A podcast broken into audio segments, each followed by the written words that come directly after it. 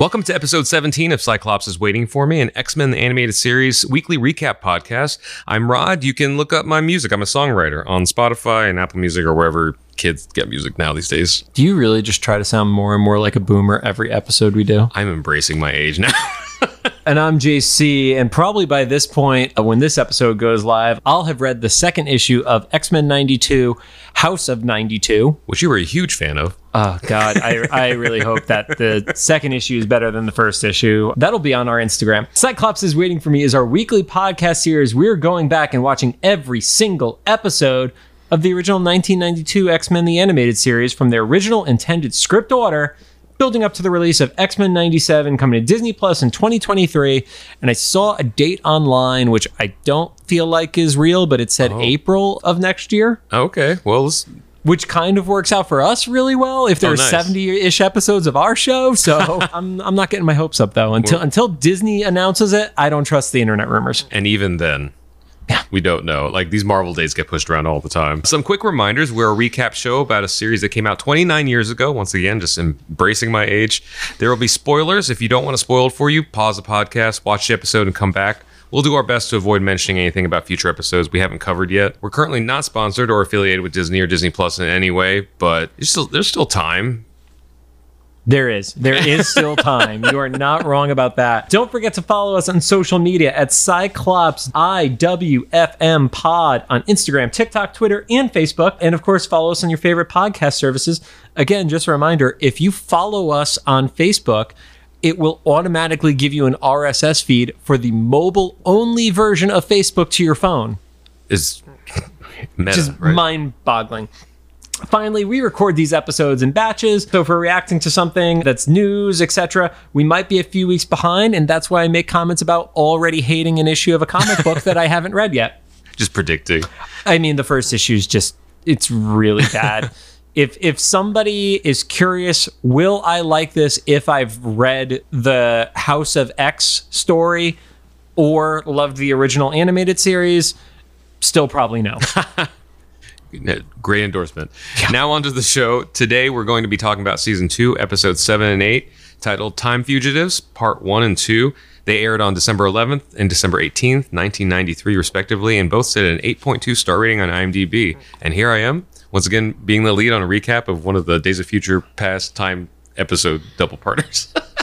That was completely unintentional. I'm not even messing with you. That's just how it randomized. That's cool. It's my specialty now. It's time travel. Yeah, you the guy who is like, I'm going to take arduous notes because I can't remember anything that happened 5 minutes ago, has to deal with the time travel stories. I have a clip from one of the episodes we recently recorded where you said Rod has the memory of a goldfish, and I don't even, it's not even on our socials or anything. I just have it there as a reminder to myself, like, that's accurate. It's like, hey, I haven't spoken to JC today. I'm going to bully myself by listening to this clip. I mean, the clip that we did post was about if Sinister put a thing on Cyclops' dick or not. So, and also, I just got to point out with that, the edit of the clip is so weird because the bleep is before you say dick. Yeah. So you hear beep dick. Which is, it's futuristic. I know. Yeah. I know. Technology. Anyway, so this one starts off kind of confusing, which once again, whenever something's confusing, I assume it's either time travel or the danger room. And this one, it was the first thing. So we're back in a future, but this time it's 3999 in New York, which is a couple thousand years, even further along than Bishop's. 2000. Yeah, yep. 2000. In my head, couple always means two, so I don't know. Anyway, but they're straight up doing a Terminator opening. It is... very clearly, that's the inspiration, even just the look of the machines and stuff. Yeah, my note was there are 3 Terminator robots crushing a teal robot. And I did see a bunch of notes that actually compared the teal robot to War Machine, but I didn't get the vibe off of it from the design. And I distinctly remember the War Machine outfit from the comics at the time, and it still didn't connect with me on there. And we, minor spoiler, we see him a little bit later, and it's not quite the same. It's okay to spoil something in the same episode, Rod. That's not spoiler territory. I want to keep the anticipation, keep you listening. We're only a few minutes in. If you came here for War Machine, I want you to click out now. Anyway, Cable's fighting. I don't know who's with him, but the lady that's with him kind of looks like Grace Jones, if you know who she is. just you were the most boomer I ever. The fact that we are so close in age and you are so much more of a boomer than I am is unreal. So the character names I got off the internet for these, you had Hope, Dawnsick, Brack, and you had Kane. I cannot verify if any of those are the actual names for those people. That was the only source I found online because somebody on the fandom of this page, like fandom is a great site because it's very similar to Wikipedia where people can contribute what they want to contribute. So you get some episodes that will literally just be the date it aired and like who the characters that are in it and nothing else. Then you have ones that are like 37 page wiki entries. This was one of those. So I give some credit to that. If you've gone through this much trouble to pull names, you're probably right. Yeah. The only thing that trips me up is I don't know if there was a Hope who came from a prior story, but the mutant that is currently in the X-Men comics who is named Hope is definitely not this same one in the future with Cable. Yeah. But I digress. Also, we're like, you know, a few thousand years ahead of the X-Men that we knew, so maybe there's just recycling names by this point. Well, the irony is the Hope in the current X-Men universe was a baby who got pulled into the future with Cable and grew up in like this weird fucked up timeline scenario. We're just into sci-fi soap operas. We just have to acknowledge that. Yeah, I have no arguments with that, Rod. Regardless, all of those characters... Regardless of Hope. Yeah, regardless of Hope. All those characters seem to be kind of inconsequential to the story here. They're just there, like, in the background. We quickly find out that Apocalypse is responsible for whatever's happening in this current situation, including the Terminator robots. And a temporal storm appears above Apocalypse. Bishop is floating in it, but he's not directly affecting things just yet. People start getting sucked into this like time tornado thing, including was Grace Jones Lady Hope? We don't know yet. I don't know who was who, to be honest. The lady that was closest to Cable, she gets sucked in first. That seems to kind of shake up Cable a little bit. Cable asks his little square computer thing, which he just calls Computer. Yeah, he just keeps calling Computer, which is a very 90s thing. I like that it is just the proper name. Like when he says it in his mind, he's saying Computer with a capital C. Oh, okay, yeah. Like that's its name. It's Computer. And then Computer explains that the time stream is realigning because something in the past has changed in a major way. So that time tornado thing is actually just readjusting their future. But then she elaborates that their world will cease to exist. So it's less realigning and just destroying their future. Well, I think you need to approach it from the perspective as it's not destroying it if it never actually came to be. Yeah. It's more so unmaking it rather than destruction.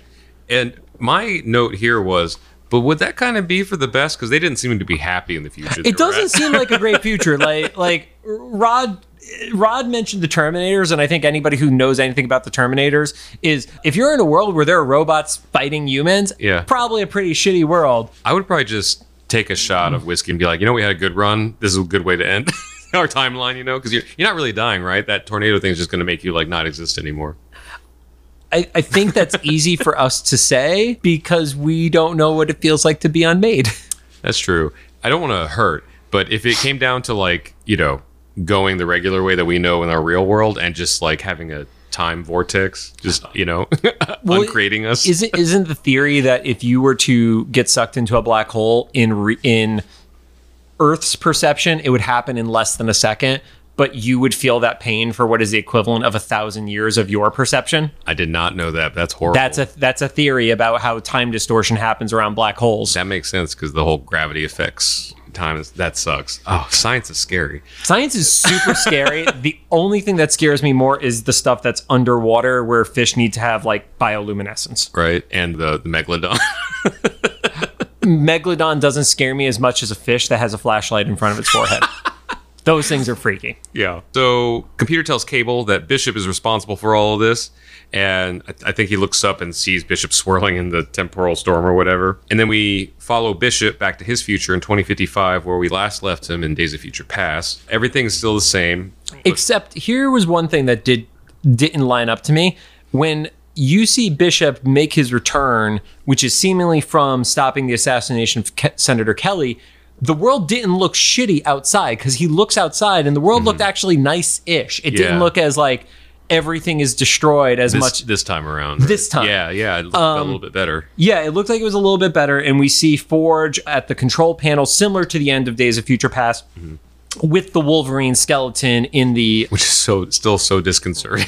I mean, it's literally Wolverine's skeleton, so yeah. And Forge starts talking about a plague. We figure out that Forge doesn't have any memories of the future that's changed because he's resided in that future. Yeah, he has no concept of stopping the assassination because with whatever happened with Kelly not being assassinated, a different issue came to be that brought their reality back to, let's assume that it was an animation mistake of everything outside not looking shitty. The world is still pretty messed up, and he catches up Bishop on it. And there was two of the Days of Future Past mutants, the one that fought with Bishop and Wolverine when they were attacking the Sentinels. And you also see, in particular, some of the mutants who are getting sick. And the person who you asked me about if they had any significance in the Muir Island episode, which was the purple-headed helmet lady. Okay, yeah. It was one of those mutants that you see getting sick there. So, I don't think she's significant because I can't find her in anything outside of the show. But similar to Little Green Guy from the intro, that character has popped up as a character model. They just kept the drawings for it. Like just throw them back. They're like, well, we own this design, so we're gonna fucking use it. And so Forge explains that President Kelly fought for mutant rights, and in lieu of what had happened before, a genetically engineered virus was created, and once it hit mutants, it mutated into something really uncontrollable and fatal. And it became deadly because the premise is before it hit mutants, it was not deadly. It was when it was only in humans that it was just getting them sick. Yeah. And so Forge sends Bishop back to stop the plague. And Bishop lands, it looks like, in the same alley or a very similar one. And he says, here we go again. You did miss one important thing from Forge, though. Forge did not recognize the X-Men when... That's right. When Bishop said, you know, me and the X-Men saved President Kelly. And he's like, who are the X-Men? Yep. And Bishop goes up to a newsstand again to read the headlines. And he leaves like a futuristic currency. Well, the part that was an odd choice here was the plague had already started at this point. So even though it was not a plague in the, like, you know, Black Death medieval sense where it was killing a bunch of people, you would think that for a time traveler, you probably should have gone back a few weeks earlier to try to stop this thing at the source. And then there was like a pseudo allusion to the Hulk where there was this like creepy green guy who looked like a Frankenstein on a newspaper. I don't know if that was just like random, or it may have just been like random, like Weekly World News style, like shock art or something like that. Oh man, kids, get your parents to tell you about the National Enquirer. I'm just going to stay on this boomer trail. You really are. The Bat Boy thing. Well, that was Weekly World News. Yeah. That was like, Enquirer was like trashy celebrity stuff. Okay. And Weekly World News was like, hey, we discovered another mermaid. Oh, okay, gotcha. Yep. Yeah, I clumped it all into the Enquirer stuff. Yes. But sorry, I cut you off about the future money. Oh yeah, I was like, is this like a physical manifestation of a Bitcoin or something? Because even the newsstand guy was like, what the hell is this? I do love that in our first episode with Bishop, he's getting paid on essentially like a debit card. Yeah. And now he has future coin in his pocket. Yeah, in a future that was affected by a plague. This doesn't check out. Anyway. Physical money. Yeah. The best way to avoid plagues. So then we catch up with Jubilee and Storm. They're at the mall. Jubilee's favorite place. Yeah, and this is possibly one of the most 90s situations that could happen. Jubilee needs to get a CD player fixed, which there's so many things in that. I don't know. Even if there were CD players, would you fix it? You would just get a new one, right? That's now, or an iPod or iPhone would be like the current. Then it would depend. Because, well, no, then you would get fixed. Yeah.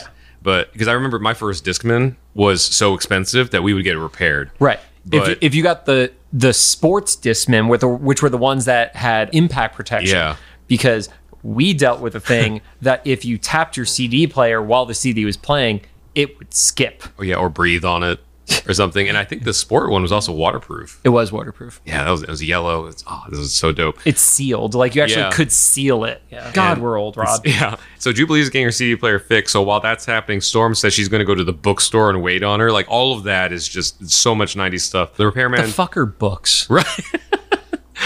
There were other Barnes and Nobles that weren't Barnes and Nobles back in the day. The repairman takes the CD player back to the back room to fix it. For some reason, he couldn't do it in front of Jubilee. I think he had to like look to see if there were like parts or something. And that's just asking for your store to be robbed by kids in the 90s. Outside the store, there's an unnamed guy that sees Jubilee walking the store, and presumably Storm as well. And he like scans through a database of mutants and recognizes Jubilee on his watch. The one thing I laughed at during that is he's scanning through, and it's very much just all the X-Men, except you get to one that is Wolverine's face, very obviously Wolverine's face, but it's miscolored, and it looks like Sabretooth's color combination. Oh, they just got confused. Yeah, somebody must have just not realized it, and they put the funny part is it is Sabretooth's comic book color combination as opposed to the show where he has the brown across his like forehead into his nose. Okay. So it really was like the Wolverine face. Yeah. But with that blondish hair and such. I wonder, too, because I just learned this little bit of trivia about Bob's Burgers. So I didn't notice this because I don't follow the show that crazy. But in the show, whenever kids are eating tacos in the lunchroom, they're eating like hamburgers from the top. And so the trivia I heard, and maybe somebody can corroborate this, but from everything I read, it was because when they send the animation out to the Korean animation studio, they send notes, and they just follow them to a T. Right. Originally, the script had them eating cheeseburgers, and someone in the scripting decided it was a taco joke needed to be in there. So they changed the thing to tacos, but didn't specify in the notes that they should eat them from the side. So the animators in Korea just animated them eating tacos like cheeseburgers.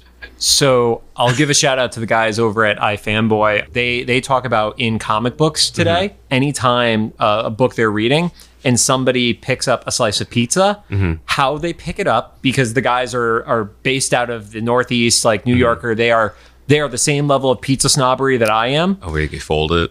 And like they start talking about the quality of the pizza based on if somebody's eating it properly and the way the cheese like folds and stuff like that. Yeah. So we went on this really weird tangent, but it's all really important. Yeah.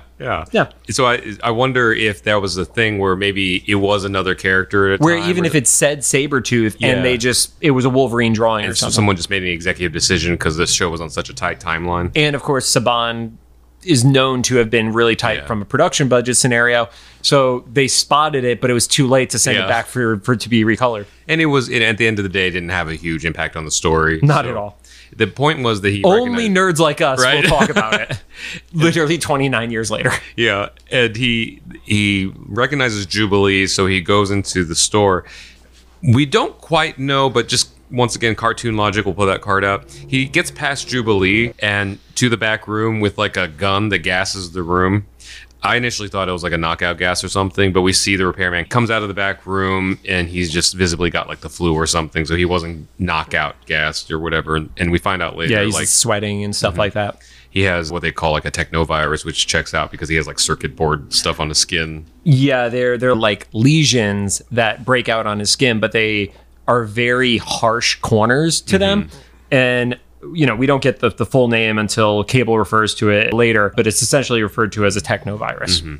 And Storm overhears the conflict from the bookstore, and she goes over to try to help Jubilee. She fogs up the area. Well, she fogs up the area because as the clerk is showing signs of infection, this guy starts yelling out, she's a mutant, she's a carrier. Yeah. And that's the way of putting the blame of the infection on the mutants. Yeah, and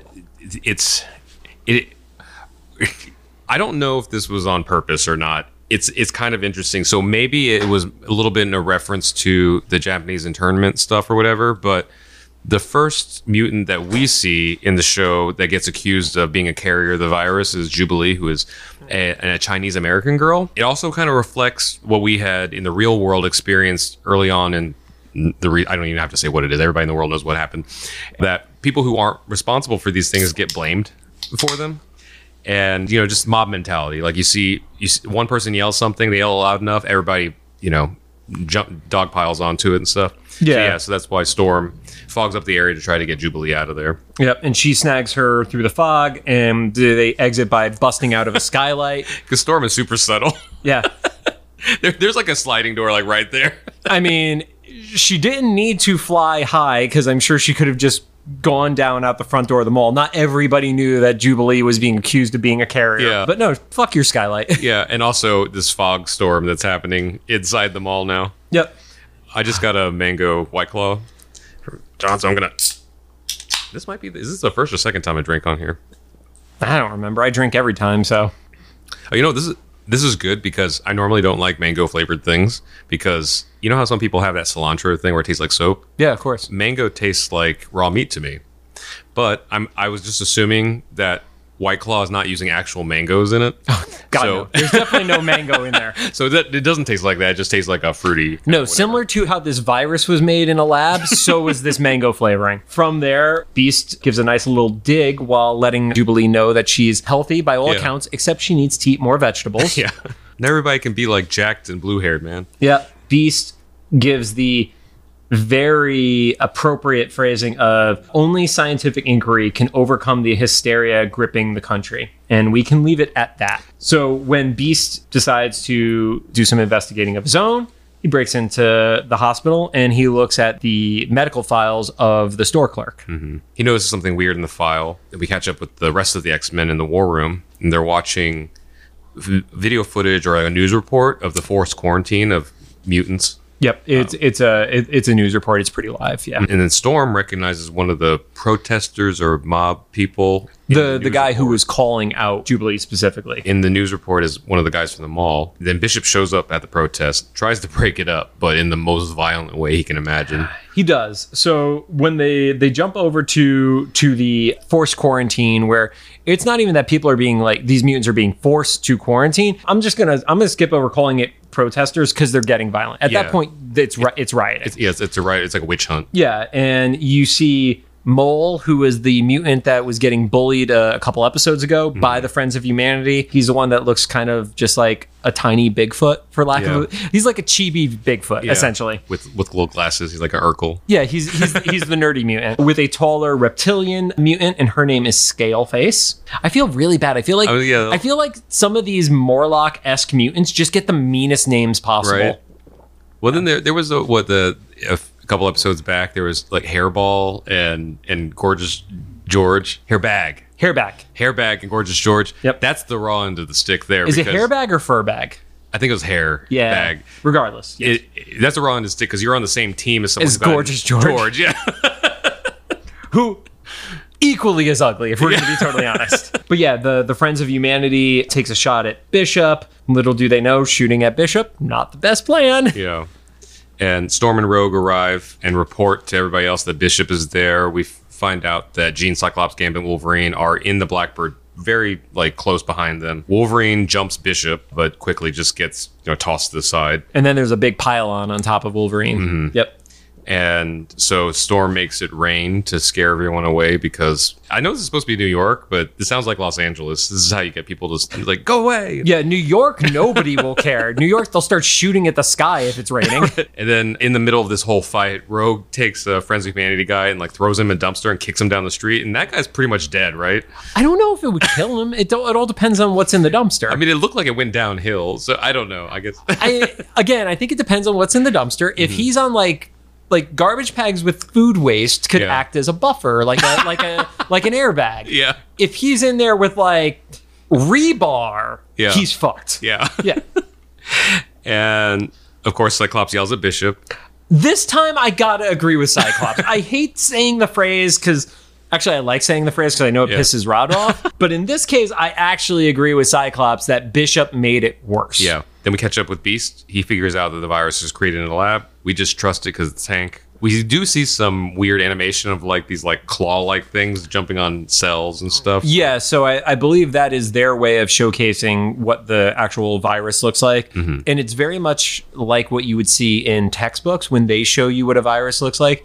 Obviously, with modern 3D technology, we're a little closer to what these viruses really do look like, especially recent events. But the classic version made them look almost robotic and non-organic, coinciding with cells, which were, a little more like blobby type stuff. Yeah, and they were a little less crystalline than the ones I remember seeing, but a little more like nanotech kind of too, just the way they were set up and stuff. It got the visual message across. Like 10-year-old me figured out that these were parasites, basically. It looked like if you played Geometry Wars on the original Xbox 360, it looks like the little like hard edge villains you'd shoot in Geometry Wars. Yeah, totally. That's it.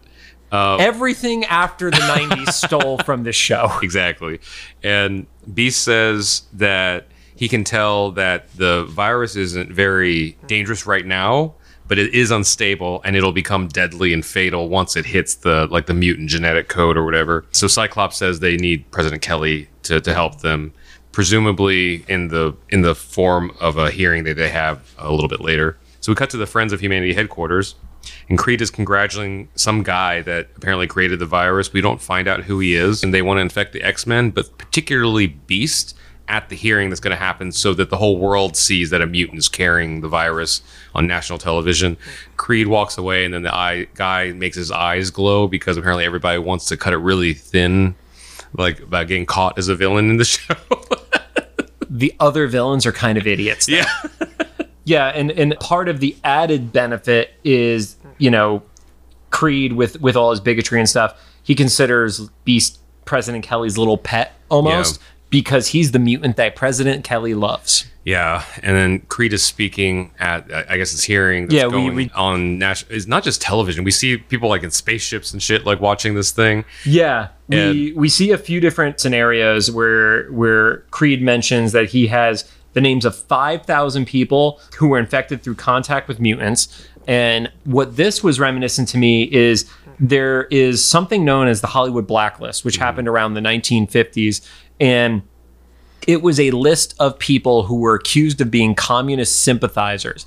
And the whole list, I can't say there wasn't a single person on there who wasn't one, because I haven't done enough research on it.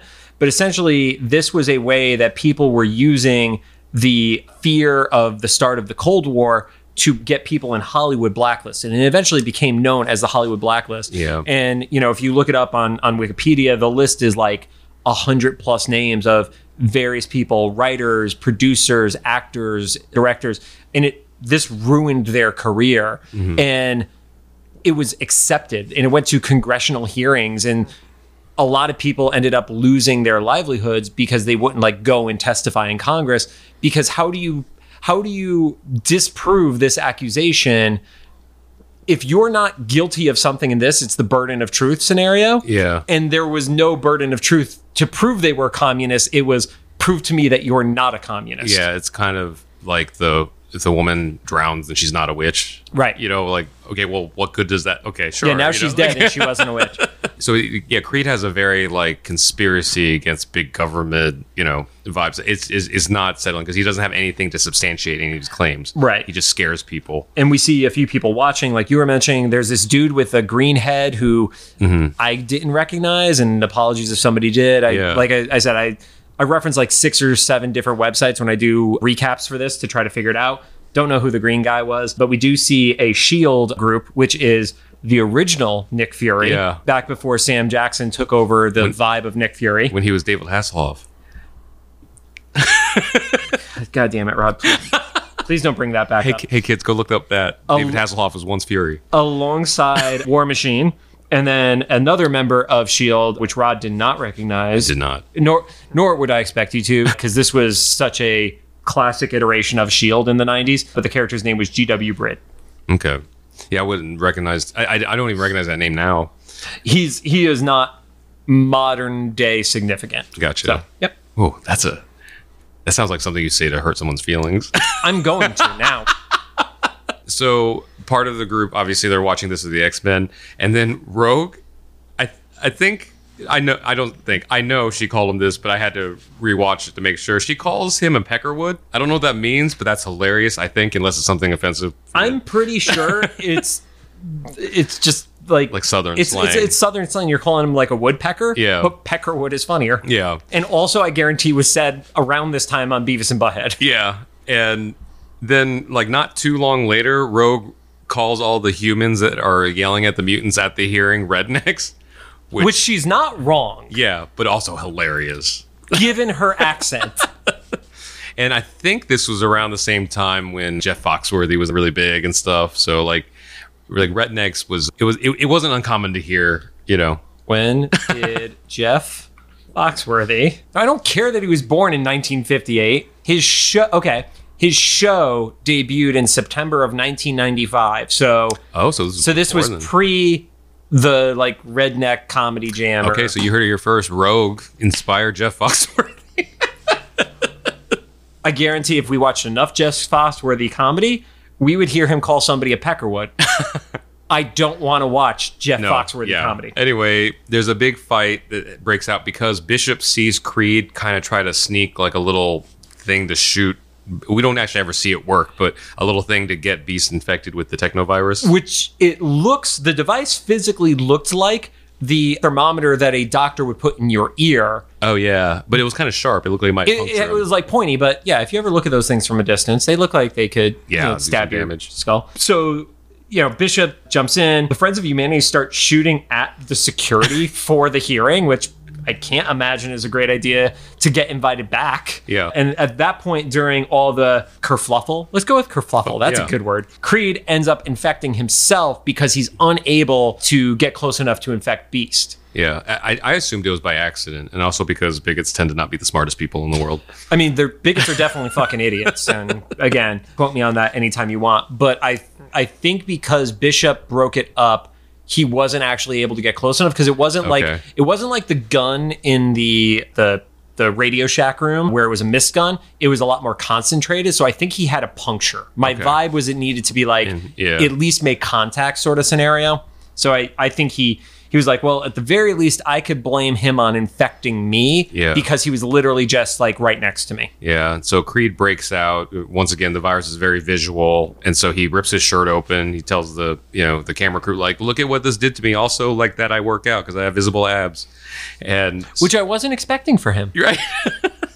I mean, good on him, but I was not expecting that. He works out, you know, in good genetics, which also foreshadowing. Cyclops, on brand, yells at Bishop. Again, I get it, but this time he was wrong. Yeah, and they do the computer enhance. Yeah, so that we were in the Blackbird or something. They were in the Blackbird, flying back, and Beast does computer enhance. But the interesting thing is the cropping on the computer screen. It's like, computer, enhance this. And then it actually scans below the edge of the crop, and then zooms in further. And I'm like, how did the computer get the feed that wasn't actually on the TV? You know what? AI. Yep. Mysterious thing. Speaking of, have you seen, there was like a, not a deep fake, but an AI enhanced intro to the X-Men theme song thing. If you watch it, it's almost Uncanny Valley. I know it's a weird thing to say about like a 2D animated thing. Yeah. But like they made it like a 4K version of the animated intro. Mm-hmm. But I guess AI like filled in all the gaps. So it's super smooth, but also it doesn't quite look right. And it is on YouTube. It's just on YouTube, yeah. So we have a playlist on our YouTube channel that is literally just alternate versions of the theme song. So Rod, it is your responsibility to add that video to this theme song playlist. Cool. Rod, when you're editing this, remember to do that at that moment because you'll never remember after this. And please, when you're editing, leave telling that in. Yeah. Yep, absolutely. So we're back with Cable, and it's basically just to remind us that we're watching all these events from his point of view of the recap from Computer telling him like what happened and stuff. I love you calling it computer. Yeah. Just the way you're pronouncing it. Like it's the capital C. It's a person. Yeah. And we come back to, I don't know what's current and we're back with the X-Men. So there's modern day, Bishop future, Cable future. So we're back in modern day. We're outside of the Friends of Humanity mansion. And which they have two headquarters apparently because they have a mansion and they also have the shitty like veterans hall. Yeah. Yep. And so Cyclops asks Jean to, scan the premises to find Creed. She is able to locate him through her telepathy in the basement or underneath the house. They said underneath the house. They specify that it is under it. She's like, he's not in it. He's under it. Mm-hmm. So I guess maybe not necessarily a basement, but like some secret thing or whatever underneath. And then she scans his whatever mind and stuff. And then she gets to the virus guy, the guy who created the virus. And then she just like she goes down. Like something wrong is happening. And apparently that wasn't a red flag. And it was the opposite. It was like, that's our go. Like, let's go for it. So the theme song plays as the big epic montage of them breaking into the facility. It's the epic one-sided fight. Like we had the fight in the very first episode where they were going against the mutant control agency facility. And you had a little bit of resistance. This was the X-Men just messing up rednecks. Yeah. Rogue's words. Yes. Rogue calls them rednecks. And just quick note, It was everybody from the team with the exception of Jubilee. And so we're back inside underneath the mansion, and Creed is just begging the virus guy to help him because he's sick. And right about then... He's also, in this version of it, and I say that phrasing very specifically, he's a little bit panicked. Yeah. You notice that, like, he has a little bit of a fear to having the infection here. And so that's why I thought that it was by accident, but I guess it could go either way. If he just, in a quick snap decision, decided he needed to get himself to get the job done. I could totally see that. He was afraid. And then right about then, Cyclops blasts a hole in the wall. You see it from the other side. So we just see the wall, like, kind of swell, and then the blast goes through, and then all the X-Men run into the room. Very quickly, Apocalypse reveals that he was the guy, the virus guy. Like, right. And that's where... It was probably like my favorite moment of this particular episode, because Creed instantly identifies Apocalypse as a mutant. And Apocalypse is offended by this because he says, I am as beyond mutants as they are beyond you. Yeah. So it's like, you're not even an ant to Apocalypse. Yeah. Go fuck yourself. That was a really, really... I love Apocalypse, because that whole like theater actor vibe that they got these voice actors from totally works for Apocalypse. Yeah. And then we get a little bit of a fight. Apocalypse says my second favorite phrase, which was basically the purity of oblivion to your world. It's like, geez, you read a lot of the New Testament, specifically the books at the end. Yeah. So Bishop throws like a bomb or something. It's like an incendiary grenade, I think is a fair way. Yeah. And once again, it's like this, it's the virus version of like Beam in the Sky. There's like one tank that contains everything. So he blows it up. And so everybody just gets the hell out of there. And Beast specifically rescues Creed and tells him, was this one of your favorite quotes? I did like this. It's not as good as I am as far beyond mutants as they are beyond you. But remember, Mr. Creed, a mutant saved your life. I love it. It's such a good middle finger line. I love Beast's pettiness. It's so it's like borderline bitchy, and that's why I like it. And so they all run out, and Apocalypse gets pissed. He's like, my beautiful virus. And apparently he's not so far beyond everybody anymore. But he does grow beyond the size of the mansion. I'm pretty sure that's proof that he's beyond everybody, Rod. Like, that's like inarguable proof of how beyond everything he is. And he blows up the mansion just by growing bigger than it. He's as tall as like a big version of the Sentinel. He's like Master Mold size at that point. Oh, yeah. Good point. And yeah, because Master Mold's the only one with the set size. Sentinels just change whenever they need to. Yeah, those are plot devices. And then he blasts the X-Men. We don't actually see them because it's a kids show, but they're gone. Like, we know it's a white light that they are gone. And so we assume that the virus never spreads. And we catch up with Cable, and he finds out that the reason he was showing all this is because the mutant plague was needed to create an antibody to like regulate like mutations. Yeah. So essentially, Computer says, because of the actions of Bishop and the X-Men, the plague never infected mutants. Mm-hmm. What happens from the mutants that are infected by this is it ends up stabilizing the mutant gene. So a bunch of mutants do end up dying because of it, but it actually prevents the mutation of the mutants as a whole from evolving, from overrunning their own systems. So you see a few flashes. You see Colossus and Magic, and Colossus is next to his sister, who looks like she's dying in a bed from the virus. You see Thunderbird alongside Feral and Cannonball, and one of them passes out. You see Cable in his crew, and the rest of the crew fades away. And then you get Cable coming to the conclusion of, oh, well, the plague needs to occur. For my world to exist, I have to help Apocalypse destroy the past. That's a wild concept. It was a great cliffhanger. You know, it's much more effective of a cliffhanger than just like knocking a beehive down. Yeah, and I think to some extent, it's kind of like, to get the world where we are now, if you believe in a butterfly effect scenario, which at the time where this show was written, butterfly effect was not a phrase within popular culture. Yeah, Ashton Kutcher. The concept probably existed, but it was not something that was regularly discussed. So that would be like somebody saying, well, if you could go back in time and do anything, you'd kill Hitler, right? Mm-hmm. And it's like, well, if I go back and kill Hitler, does the ripple effect mean that time travel's never invented, which literally prevents me from killing Hitler? Yeah, it's a big Infinity War, call it. They're like, it's Back to the Future bullshit. It's actually a multiverse. Now we're in part 2 A lot of the beginning, the first couple moments and stuff, just reiterate the end of the previous part. So we catch up with the part where Computer says that millions in the past must die so billions in the future can be born. Right about then, Cable's son, Tyler, runs over and cries for help. And the only reason I know his name is Tyler because Cable's like, Tyler! Yes. Otherwise, that's a totally fair reason to know the name of that character, no doubt. And so he starts disappearing as he's crying for help. So Cable just immediately takes a time portal back to Bishop. And it makes sense that in 3099, like 2,000 years beyond where Bishop was, that the time travel is a lot more like eloquent. And he's able to like time portal back to exactly where Bishop is. And so they arrive roughly around the same time, both like Terminator in and Cable tries to immediately shoot Bishop and they fight. Bishop repeats something he said in Days of Future Past where he says for the future and then tries to blast Cable. And Cable gives a great response during that fight where it's you can't stop the plague your way. Yeah. And it's a really cool thing to hear him say that because he doesn't say definitively you can't stop the plague. Mm-hmm. So it gives you a glimmer of hope of Cable is not determined to damn Bishop's present, mm-hmm.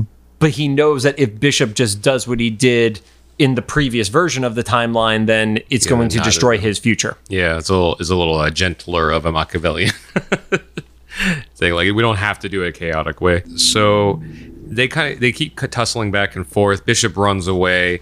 Cable does a body slide, whatever that means, and intercepts Bishop and JC. Yeah, a body slide is essentially just teleportation within an area. And the part that you pick up on, the more you see Cable and stuff, is he says body slide by, and he'll mm-hmm. say by one, by two. And that's his way of communicating how many people he's actually sliding with. Mm-hmm. So when he's by himself, it's body slide by one. Later on, he particularly says that with another character, and he says body slide by two, and that's why that other character teleports with him. I would love to see Cable in like a crowded room and specify a number, and Computer's like, wait, what? Which one? Or Cable gets drunk, and he says body slide by pi, and then you see a guy teleport into the room next to him, and it's just the arm. Yeah. That's like if Rick and Morty took over X-Men. It's very Rick and Morty joke. So they keep fighting. Basically, it's just them kind of chasing each other down the street, but time portaling between each other and body sliding or whatever. And it's with Bishop making his way to that same protest from the previous episode. And once again, a lot of this episode repeats various sections of part one that we already covered. Cable asks Computer to find Bishop's aura trail, which after you see it through his view, just looks like a fart trail. And so Computer keeps pushing Cable to destroy Bishop. I know it's a non-sentient, machine or whatever, but it feels like she's getting more aggressive with every step. She's like, kill him, kill him, kill him. She doesn't go hardcore and like get full sentient and like going like the computer from 2001: A Space Odyssey. Hal, yeah, she doesn't go full Hal, but there is a coldness to Computer because of the fact that she's computing. Section, like objective. Yeah, in the earlier scene where she's talking about millions must die in the past so future billions are born, she says the phrase, it's mathematically simple. Yeah. And that's like the super cold aspect of Computer. Yeah. So. Oh, it sucks. And so... Not for us. We're already born. Right. That we know of. Simulation. I don't know. Getting a whole... That's another podcast. So... Cable is watching the news report of the forced quarantine riot thing happening that we saw in part one, and he runs over to it and he appears at the protest. He body slides because a cop he runs into a room. There's a bunch of people who are scared shitless by the giant guy with the gun, and then they all run out. A cop pulls up, and right as the cop pulls up, he body slides out of there. And he appears on the roof across the street trying to snipe Bishop. He can't quite bring himself to shoot Bishop. And he hesitates just enough so that Rogue appears and kind of takes out Cable, at least for a moment. And Rogue recognizes Cable. For whatever reason, Cable doesn't seem to recognize her. Right. And this is really the first episode where we acknowledge that Cable is a time traveler. So the piece that we're not sure about is this the first time he has encountered Rogue, mm-hmm. or... all the stuff that happened on Muir Island, was that the second time he encountered her? Oh, yeah, because Yeah, because his version might have been... Wow, time is a weird... Time is a flat circle. But, and the one thing, just for clarity, because we're assuming that most of the people who are listening have also watched the show at this point, mm-hmm. but just in case you haven't, if we're describing certain scenes quickly, it's because they are literally the same scenes from the previous episode, mm-hmm. retold with alterations of a different perspective of the scene or a added person within the scene, you know, because there is the moment where the X-Men are recognizing the guy at the protest, but we didn't have to go through that entire scene at the mall again. Yeah, basically part 1 and 2 are like, part 1 was Bishop goes back and tries to change things, and then part 2 is the same situation, but Cable tries to also interject. It's like a very like Looper situation. Yeah, and this was one of the things that Eric Lewald talked about in the book, where this episode was fun because you got to replay scenes featuring new people, different points of view, but it also saved money because there were certain aspects that you did get to reuse. Even though you were doing some animation on it, you weren't reanimating the entire episode. I was wondering if that was like a cost, not necessarily a cost-cutting measure, but like a way to like get more bang for your buck. It was a cost benefit at the very least. And I looked it up just to make sure I was right, because we were talking about this a little bit before recording. Yeah, research, Rod. Yeah. At the moment, it is called a bottle episode. So I don't know if this would apply to animation, but in traditional like live action sitcoms and stuff, a bottle episode is like whenever you see a season and there's like one episode where they stay in the same room the whole episode or something.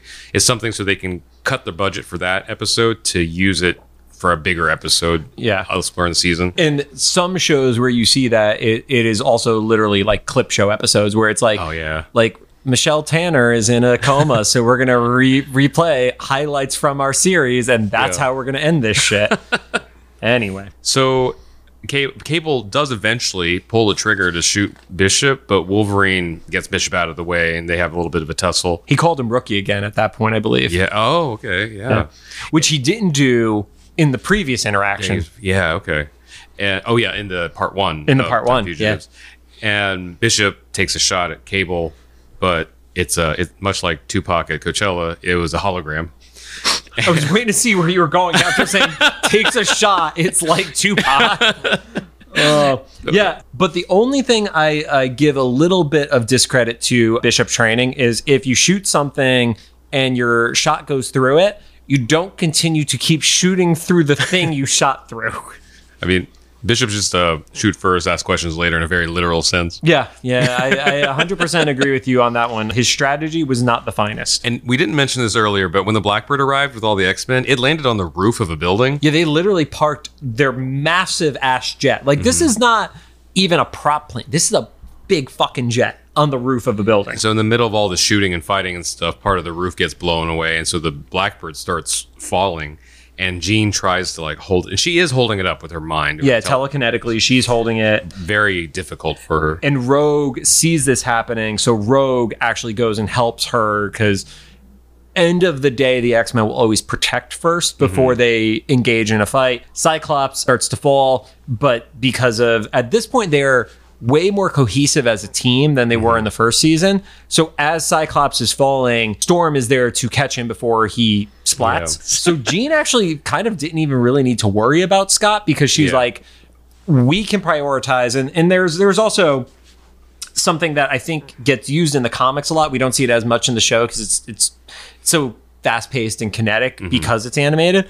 But Jean usually has a telepathic link to the entire team, where whether it is the field leader who's communicating through her kind of as an internal walkie-talkie system, or her just telling people what's going on. Yeah. So they could have been communicating, and it was kind of one of those, we don't need to show it because they're a team and they're cohesive, but you can also factor they probably are doing that because they have learned to better communicate in the heat of battle. Yeah, and they're able to coordinate so much better. All that time in the danger room, fighting like that, you know, when Gambit messes up stuff.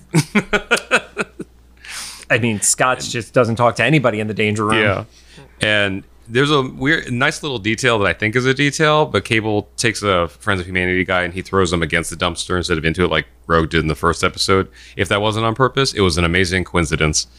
So you keep seeing some back and forth with Cable and Bishop. One thing that stood out to me is when Cable double pumps his gun, it actually shifts the power of the gun.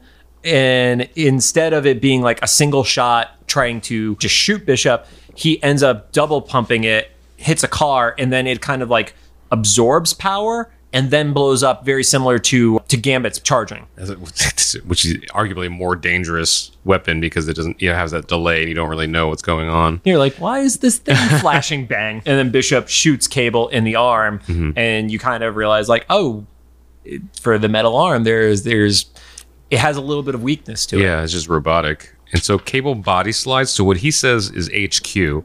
At this point, I have a little bit of a question what HQ is because he's not in his own time, but we're going to explore that a little bit more. So the fight kind of continues, but the X-Men pretty much recover. The Friends of Humanity run off and getting themselves together. Cyclops yells at Bishop. Yep. It's just a punctuation. If Bishop and Cyclops are in the same room, if Cyclops is in the same room with people, somebody's getting yelled at. It's just the matter of who he's yelling at. And then we do catch up with Cable. The HQ he's at looked to me at that time like the repair shop that Jubilee was at. It's not that. Once again, we'll continue later. I'm still just confused on why he specified HQ and they end up in this like ambiguous area. I think it is similar to characters like the Punisher or Nick Fury, mm-hmm. where they just have safe houses. Yeah. And oh, that makes sense. Okay. Given that Cable is a time traveler, uh-huh. and we don't know how many times, if ever, he's come back to this past, gotcha. We have to assume he's been back here once, uh-huh. whether or not he interacted with the X-Men. And this is just a spot that he has established in this era.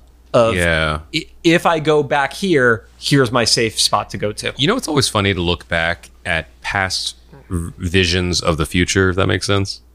It does. The 60s had a very specific vibe for the future. So this 90s kind of vision of the future, Cable's quote unquote safe house in the past is just like a room stacked with CRT televisions. Again, very similar to what the Punisher's safe houses would look like. And so he's at his whatever safe house HQ, and he asks Computer to give him his like a basically dossier of all the X-Men stuff. Yeah, his phrasing was, "They're not the wimps that I thought they were."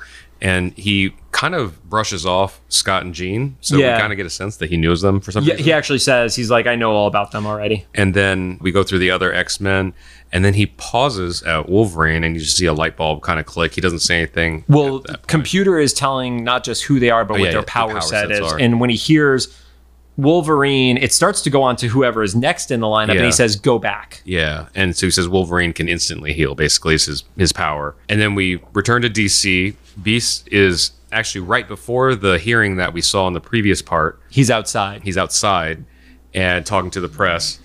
And he says the virus has shown no sign of contact with mutant DNA. Mm-hmm. And then he's just kind of done with them. He tells them he's not going to give them any more time, and he goes into the hearing. A reporter or somebody... It's a reporter. Yeah, is in a telephone booth. So he's basically, I think, calling back into like the main office or whatever, that there's going to be like a hot tip happening soon and stuff. And in the next booth over, Cable teleports through the landline like it's the Matrix. He kind of does his body slide using the landline. Mm-hmm. And he says, I'm going to reach out and touch somebody. Rod... What's that from? Was that AT&T? That is an AT&T commercial that came out in 1987. Yep. So at this point, it was already 6 years old. Oh, golly. Wow. Yeah. You know what's funny? I didn't remember that I remembered that. At least it wasn't Where's the Beef? Oh, yeah. And I can hear that little old lady's voice. I can't. I don't want to, but I can hear it. So he appears. He's outside the hearing room, and we hear the audio from the previous episode. With the fight breaking out. Yeah, the fight starts breaking out and stuff. Cable disables the security that's getting ready to go into the hearing room so that he can enter. And he goes in, he immediately starts fighting Wolverine. Yeah, so when they're squaring off, you know, they start to get ready. And Cable calls Wolverine outdated, which is kind of ironic because at this point, we don't have indication as to how old Wolverine as a character is. But you have Cable, who is very battle-worn and also has, like, white hair. So he actually... physically looks older, but I think it's also because, you know, he is from the future and Wolverine has no concept of where he's from. There's a weird detail of Cyclops losing his visor that was completely inconsequential to the fight. I thought it was going to be something bigger because they focus on the visor falling to the ground. Then he just puts it back on. And then, you know, the fight plays out like it did before pretty much. Creed gets sick, and right around that time, Cable body slides with Wolverine to HQ in the way that you mentioned with the body slide two. Body slide by two. By two. And as they're body sliding, Jean attempts to scan Cable before they're disappearing and he's out of range, essentially. Yeah. And we find out at that point, I had my notes, HQ is a seedy motel, but it makes a lot of sense where you said it being it's like a safe house. Yeah. He's there. He tells Wolverine what's going on before just shooting him. Well, he says he tries to convince him. He needs his help. It's a technovirus. That's where we're formally told that it's, I guess that was the 90s way of saying it was made in a lab is technovirus, you know, whether it's nanobots or whatever. I don't even think we knew the phrase nanobots like, at that point. Wolverine doesn't believe him and he kind of like stuns him again, knocks him out. And we're back in the Blackbird like we were in the first part. And Jean reveals that she was able to read a little bit of Cable's mind. Right. And Jean says, he is more important to the future, our future, than you can ever imagine to Scott, which is some crazy foreshadowing for Scott to not pick up on. Yeah. Well, I don't expect much from Scott these days. I think he's just scared to yell at Jean. Because she's yelling at him in his head. Jean could just shut off the synapses in his brain. You don't yell at the psychic. And I don't even know comics that well, and I know what that meant. So we get back to the safe house where Cable and Wolverine are. Cable wakes up Wolverine by throwing a glass of water on him, which I don't know if they do that anymore in shows, but in the 90s, that was like the main way that if you were a tough guy, you'd wake somebody up. In the 90s, lots of people would have water thrown in their face if it was to wake them up, because it's supposed to be like the cold water is a shock to your system. Yeah. We also very often saw people start bar fights by throwing drinks at each other's face. Yes. And I can only say I've seen that a dozen times in my life. I've actually legitimately seen it once. Okay. Yeah. I was guest bartending at an event once, and I accidentally spilled wine all over a customer. It didn't start a fight, though. That's very different than what I saw, which was one of the bartenders may have launched whipped cream across the bar. His aim was off, and he ended up hitting a customer, and she proceeded to throw her drink in his face. Sounds like a fun night. Our bar was not a good bar. But back to Wolverine. Yeah. And so Cable then body slides him and Wolverine to Creed. At least that's what he says. We don't see it. To the headquarters. To headquarters. Yep. We don't see it immediately, but we see the teleportation. Then we go back to outside the manor, and we see the same break-in as the first part happen again. Completely different music. This is one of the times where, even though it was a similar scene, they actually did different animations for some of the fight. I was wondering about that, because it looked really similar. It was very similar, but it was not just one-to-one. At least from my memory from 3 nights ago, it was not a one-to-one for every scene of it. My memory from 2 hours ago. Yeah, Rod. I don't remember. How fucking goldfish. And most of that fight is pretty much the same. Yeah. We see how, I thought this was a cool detail, where we see how Cyclops got down to the lab. We see the other perspective. He like blasts down into the ground. Right, which is the opposite of what we saw in the Master Mold episode, where Cyclops made his way up by shooting them outwards. Yeah. From there, you see a scene between Creed, who's sick, and the guy who he doesn't know is Apocalypse yet. And he basically...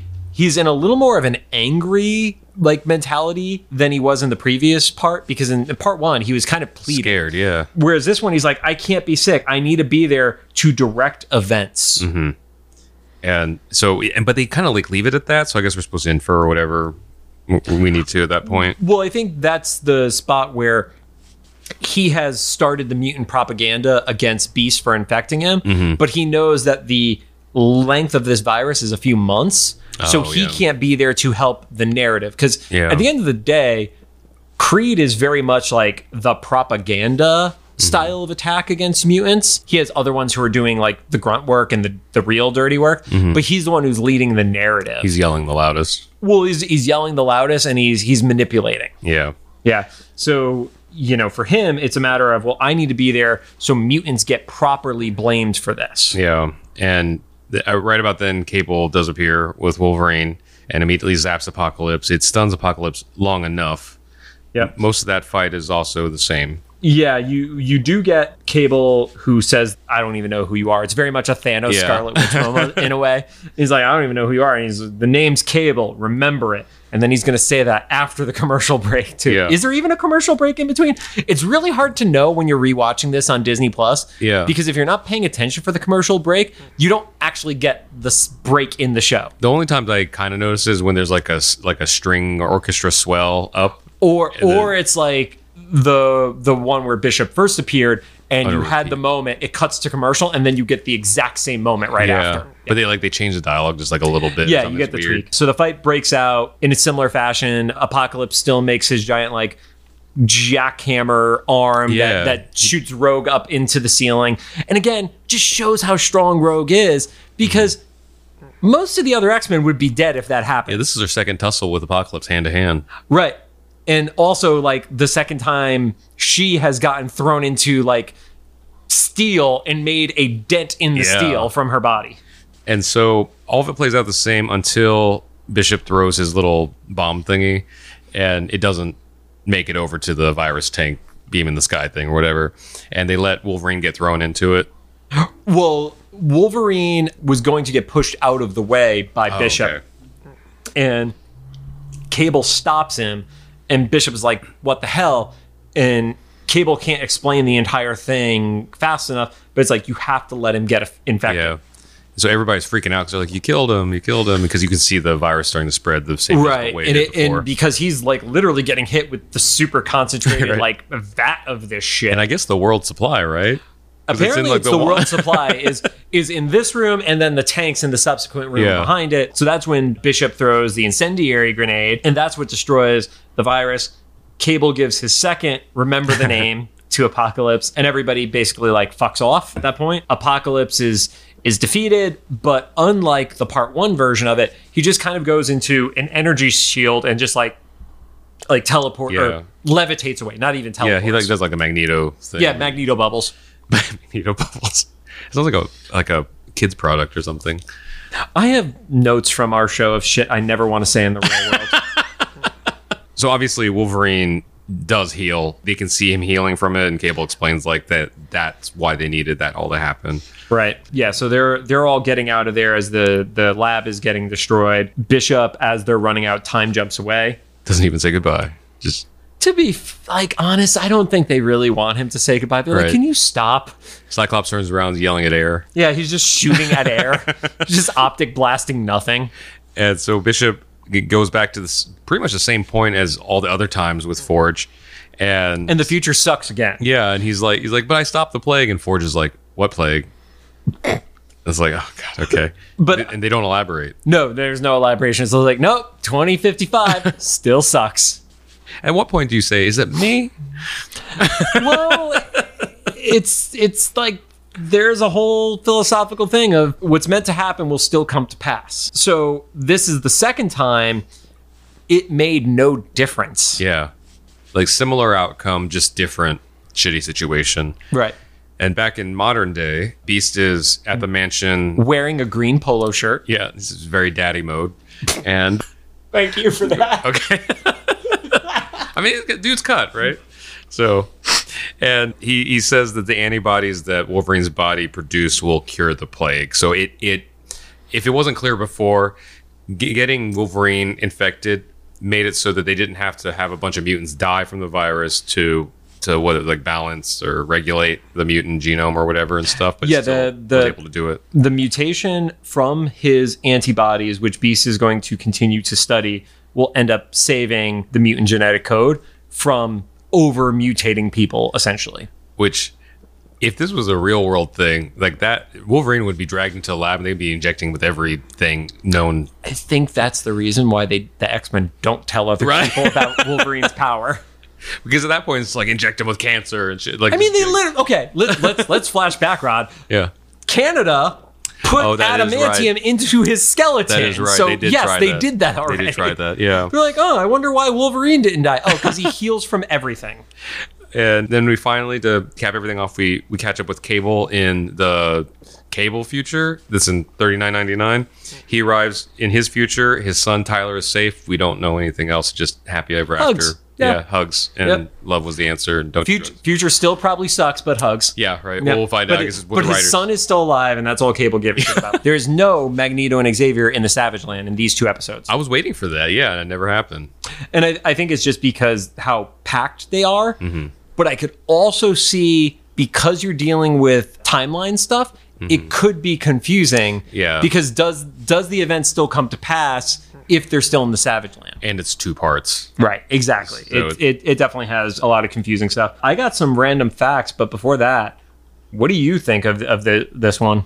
Like, this was more of what I remember Days of Future Past being like. So I think you just confused Days of Future Past. I think I just melded them together. Yeah, as one 4 giant part episode. And I don't even know if I saw both of these episodes, because I'm just going to admit, like, younger Rod was not any less of a goldfish. So I might have even started watching the second episode and just thought it was a repeat. Just thought it was the first episode. And might have not finished it. I can't say that for sure, but I would not be surprised if I didn't watch one of these episodes, because I thought it was repeating the previous one. I distinctly remember moments from both of them. I distinctly remember the giant apocalypse killing everybody, the reaction of Cable at the end of, oh, I have to work with Apocalypse to save my future. Mm-hmm. And then I definitely remember the scene of Wolverine being infected. I remember that part. Yeah, yeah. So this is one I think it's one of those episodes I didn't see it a lot, but I definitely remember that, you know, from 30-ish years ago. So some interesting stuff, Rod, that I would love to get your thoughts on. In one of the interactions, Wolverine calls Bishop old Scarface because of the symbol on Bishop's face. What does that symbol mean? I don't know. Well, do you remember what the symbol is? It is like a triangle thing, right? Or it's specifically an M. Oh, that's right. It is an M. So he, in the future, is branded because he's a mutant. So even though he was one of the trackers, it was always obvious that he was a mutant. I'm pretty sure they did it by, like, literally branding people's faces with a laser or something like that. Bishop got it, so it he looked really badass. I think from the stuff I've seen in the comics, they did it to everybody from his timeline who was born in essentially the mutant camps. Mm-hmm. So once again, subtle parallels to it. They consider this episode a direct sequel to Days of the Future Past. I mean, I don't think that is a shock, especially because it literally showcases the moment as Bishop arrives back and Forge is like, what? Yeah. What'd you do? I guess with the exception of Xavier not being around, you could just watch it right after Days of Future Past and it make complete sense. Yeah, and you know, because the show has had episodes that just completely don't have a character featured in it, I don't think it would actually shock you too much, because there's nothing majorly significant of any of the characters that is addressed in the show. Because the episode is really Bishop and Cable is our story here, and a little bit of Friends of Humanity, but for the most part, we've seen mostly everybody at this point. I guess I just mean, like, it was something as high stakes as, like, two different time travelers and stuff. Somebody probably been like, what does Xavier think? Or something, you know? Yeah, or why isn't he in DC or something? Yeah, right. But there's so much going on and packed in there. One significant aspect of Cable is, how did Cable survive for 2,000 years? And that was kind of like one of the questions posed by Eric Lewald is... Like to know... Because at the beginning, we don't know he comes in as a time traveler. Yeah. We just see him in the future, and then you get the little bit of a reveal that he has... He's actually transporting through time. He didn't just survive for 2,000 years. Yeah. With regard to the time travel, it kind of like leads to what I was saying about, like, you know, what has come to pass will, but it also has an unforeseen consequence, because even though Bishop's timeline seemingly had no change, it was just a different set of circumstances that got them there.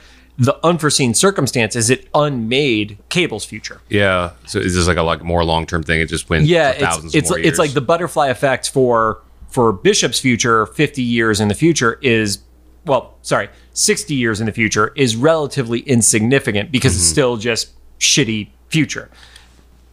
As it ripples over time, the ripples get bigger and bigger to the point where Cable and all of his compatriots don't get born, essentially. And to anybody that is only familiar with like current Marvel MCU stuff. This is before multiverse stuff was in like the animated show and stuff. I don't even think the animated show had multiverse stuff going on. So this is a singular timeline. Yeah, I don't think they really touched multiverse in the TV stuff. In the comics, multiverse was addressed. It was addressed in a little bit of a different scenario. You had What If as a series. Yeah.